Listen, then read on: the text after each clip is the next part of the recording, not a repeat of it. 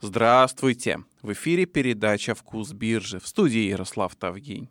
«Вкус биржи» — это еженедельный подкаст, в котором мы вместе с трейдером, тренером и экспертом по инвестированию Фуадом Расуловым обсуждаем не просто самые актуальные события прошедшей недели, а те события, которые повлияли на мировые фондовые рынки. Привет, Фуад! Привет. Раздухарились. После нескольких дней падения, причем падений там нехилого, там по 2-3%, а, Например, рынок S&P 500 очень даже хорошо рос в последние два дня. Как ты думаешь, это просто какая-то случайная волатильность или на это были фундаментальные причины? А, на падение или на рост? А давай по порядку. Давай. А, падение. Значит, проблем накопилось немало. Это и э, такие точечные, известные Эвергранде проблемы. Это и такое аморфное, расплывчатое QE, ну, сворачивание мер стимулирования стороны ФРС – Э, обе проблемы, ну, если не, не разрешились, то как минимум кульминация или страх из этих проблем немного рассосался. Ну, начнем давайте с Эвергранде. Э, ну, я хочу сказать в первую очередь, это не такая уж и большая проблема. Да, 300 миллиардов долг, э, облигации погашаются в этом, в следующем, в 2023 году, а, и объем погашения, объем э, выплачиваемых э, купонов плюс погашения ну, не такой большой. А, как минимум там на этот год, по-моему, по процентам 5 миллиардов приходится, на следующий 7, ну, какие-то цифры не очень большие. А, к примеру, Центральный банк Китая, Народный банк, по-моему, называется, позавчера, вот в, самый пик, в кульминацию страха на рынке, э, закинул, так скажем, в систему 18 миллиардов долларов, почти 17 чем-то. Э, он мог бы выкупить на эти деньги облигации, но он не стал. Да, можно было бы с рынка купить этих облигаций и взять э, всю ну, неответственность, так скажем, э, быть пострадавшей стороной в случае дефолта. Э, да, китайцы предупредили самоуправление, э, региональные власти, что будьте готовыми к дефолту Эвергранде, предпримите все возможное, но это всего лишь предупреждение, э, предупрежден, значит, вооружен, это не значит, что они хотят его обанкротить, хотя кто знает. Дальше, я думаю, правильно поступили, они влили 18 миллиардов в финансовую систему, то есть ликвидность дали банкам. Э, вместо того, чтобы спасать. Потому что если спасти Эвергранде, то дальше придется, наверное, еще несколько таких Эвергранде спасать. А, а финансовая система должна быть стабильной, и вот вам деньги, банки, получите ликвидность по там репо, по, по каким-то другим инструментам, и, и работаете так же, как и работали, если вдруг вы пострадали из-за э, этих облигаций или у вас на балансах какие-то изменения из-за волатильности рынка. Дальше. Э, у Evergrande держателей, ну, не так много американских банков, которые пострадают из-за дефолта возможного. Э, я бы не сказал, что их очень много. Есть э, взаимные фонды, mutual funds так называемые, которые держат даже акции Evergrande, а, но тоже посмотрел я суммы, какие-то десятки миллионов переварит система эти цифры. А, ну, что я хочу сказать, это точно не Lehman Brothers, далеко не Lehman Brothers, э, раз. Два, э, уже сейчас власти что-то делают, да, ликвидность вкачивают. Ну и три, Evergrande сам тоже старается разрулить. Вчера вон были уже э, или даже позавчера, нет, вчера, а были разговоры о том, что Evergrande пытается договориться там по каким-то облигациям выплатить проценты юаневым в основном. Э, эта проблема отчасти ушла на второй план, потому что рынки увидели, что прям вот в моменте страшного дефолта э, нет. Но он не исключен, конечно. Ну, я думаю, рынки уже готовы к тому, что ну дефолт и дефолт, и бог с ним. Э, вторая проблема или второй вопрос это ФРС. У ФРС ФРС провело заседание, ну не то чтобы неожиданно, это запланированное заседание, как и все остальные заседания на весь год И на этом заседании э, Пауэлл, мне больше всего понравилось то, что он сказал, что у них э, гибкость достаточно высокая, они могут как включить станок, как и отключить, так и отключить. Э, да, надо готовиться к сворачиванию мер стимулирования, рынок труда стабилен, все хорошо, а значит, нет нужды в, в огромном объеме выкупа облигаций.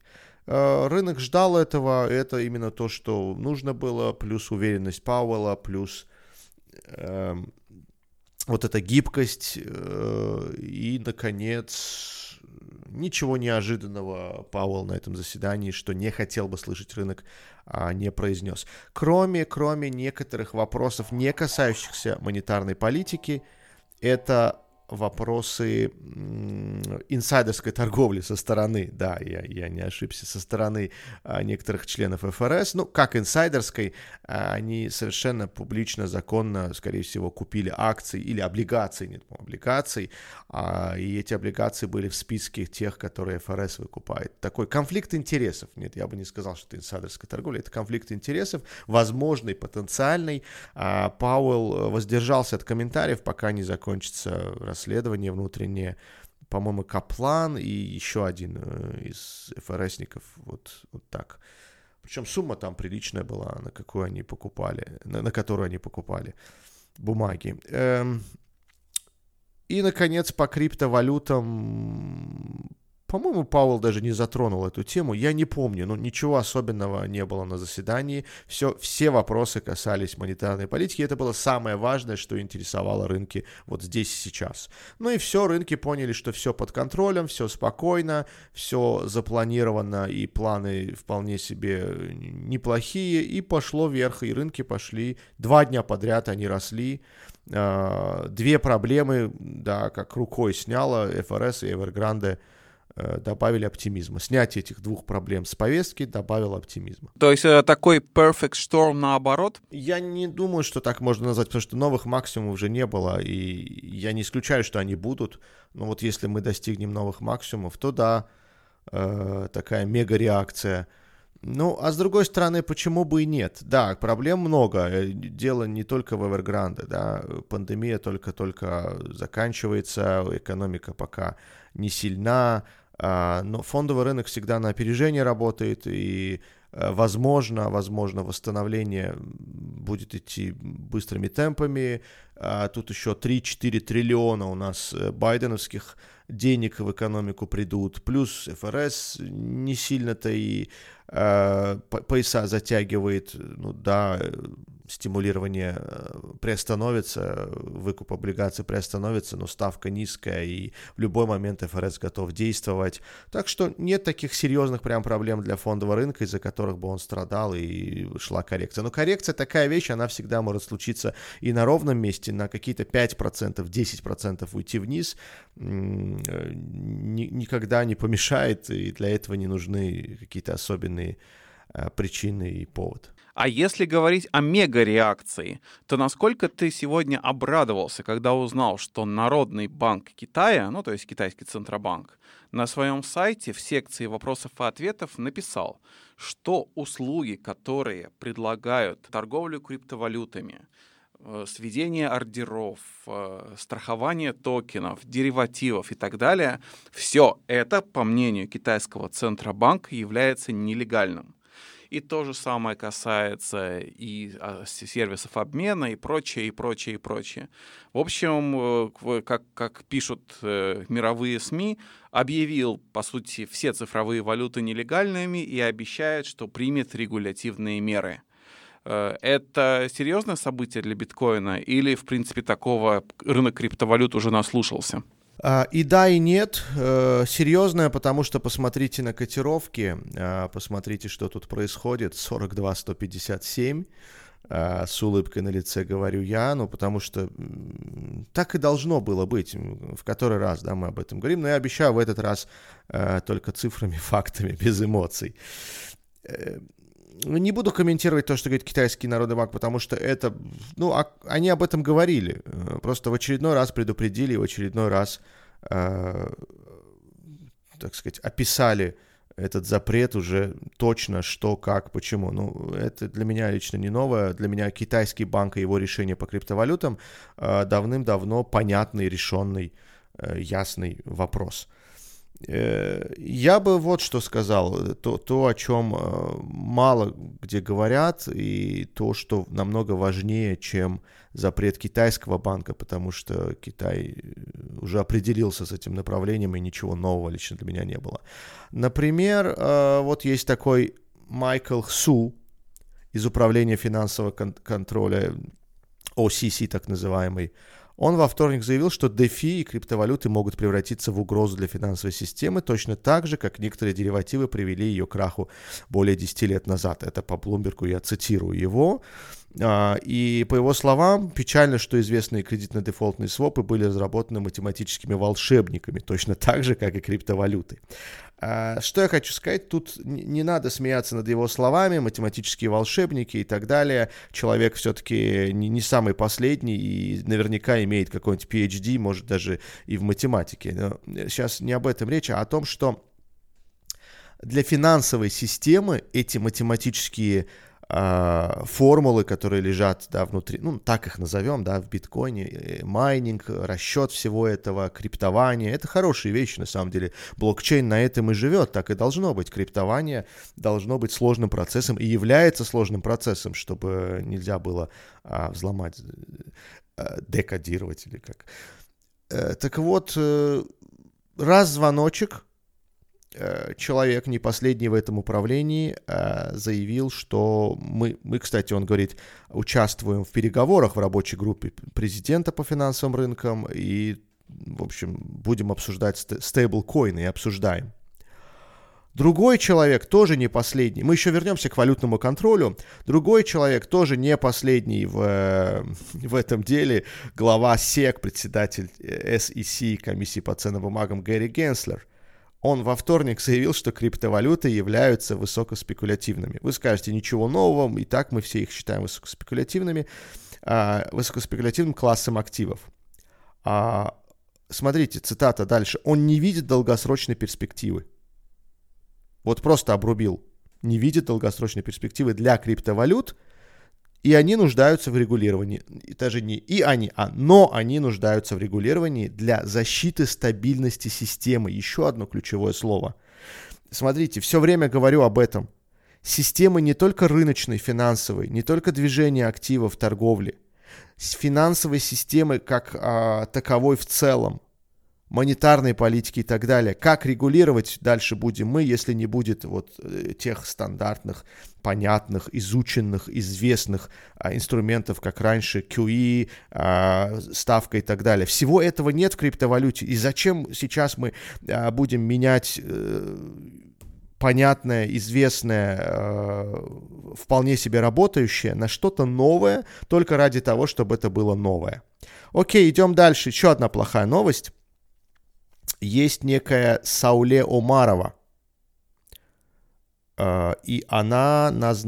может быть назначена главой вот этого самого финансового контроля, OCC так называемый. Байден уже ее э, предложил ее должность. А эта женщина, она, кстати, из Казахстана родом, профессор права, она люто ненавидит криптовалюты. Это я так э, сказал в двух словах, если описать. Кстати, Генслер, я не закончил. Генслер продолжил э, шутить, или я не знаю уже, как это назвать. Он сказал следующее э, про стейблкоины. Казалось бы, вот стейблкоины это нечто Э, ну, более-менее стабильная часть, даже в названии слова стейбл, более-менее стабильная часть всей этой криптоиндустрии, они привязаны к реальному активу, за ними, допустим, там тетер и так далее стоит доллар, ну, что их трогать, э, как их можно называть спекулятивными, если, допустим, это тот же доллар, только, только в криптовиде. Правда, э, выпущенный или разработанный, как угодно, а не правительством США, а каким-то частным институтом тоже назовем это так. Мы упрощаем слова, чтобы э, не уходить глубоко в термины, чтобы проще было слушать этот подкаст. И он про эти стейблкоины сказал вот что, прям цитирую. «У нас здесь много казино на Диком Западе. И покерной фишкой за игровыми столами казино являются эти стейблкоины – они часто имеют аспекты как инвестиционных контрактов, регулируемых SEC, так и банковских продуктов, но регуляторы не имеют всех необходимых полномочий для надзора над ними. То есть даже над стейблкоинами будет надзор, потому что они похожи на а, фишки в казино. И он добавил, что мы а, под руководством Джанет Йеллен, это глава а, Министерства финансов, так назовем, да, Treasuries, Э, работаем над подготовкой отчета о стейблкоинах. Тоже будет вот скоро. Ну, Китай опередил, конечно, будет еще одна новость. Я думаю, негативная. До этого я... Э, предполагал, что эта регуляция, как надеется весь крипторынок, вся криптоиндустрия, эта регуляция будет вполне себе э, такой дружелюбной криптовалютам, типа мы вас не трогаем, вот пускай торгуются, вот правила, пускай не торгуются так-то, так-то, так-то, но после всех этих слов, не знаю, у меня сомнения по поводу того, насколько эта регуляция будет френдли, э, да, такой дружелюбной. Я не верю в очень жесткую. Если бы они хотели очень жестко регулировать, давным-давно, как китайский банк заявляли бы а, по много раз Э, какие-то такие запреты, предупреждали бы, но они очень мягко предупреждают. Возможно, США не Китай, и тут сложно прям вот э, зарубить, топором отрубить, прям с, корни, с, с корней все убрать э, и запретить и больше не позволять, да, но вот какой-то будет между средним и жестким вариант регулирования законопроекта, как угодно, а, я склоняюсь вот к этому. До этого я думал, что он будет между мягким и средним, а сейчас после всех этих заявлений и после того, как Байден, возможно, назначит а, нового человека, после того, как вот, а, как его звали, Майкл Хсу из Управления финансового контроля а, заявил то, что он заявил, мы уже цитировали его, а, я подвинул прогноз в сторону между средним и жестким вариантом регулирования. Так что биткоин даже сейчас достаточно дорого стоит. Всего 5% на китайском запрете, и это мало, и весь этот американский негатив регулятивный куда-то делся, его нет на котировках биткоина, и это очень странно. Я даже скажу, почему это так, Ярослав, может, ты же хотел спросить это какие-то две а, параллельные вселенные, два мира параллельных. Крипто-трейдеры особенно идеологические вот эти, туз... нет, не тузымунщики, идеологические это те, которые считают, что крипта, она, э, вот уже смешно, она всю эту финансовую систему разрушит и построит с нуля, ну, вот уже построила, центральные банки все обанкротятся, да, тебе тоже смешно. Э, это вот идеологически, они считают, что капитализм это плохо, вот крипта, децентрализация, никто не должен контролировать наши, не наши, а вообще финансы.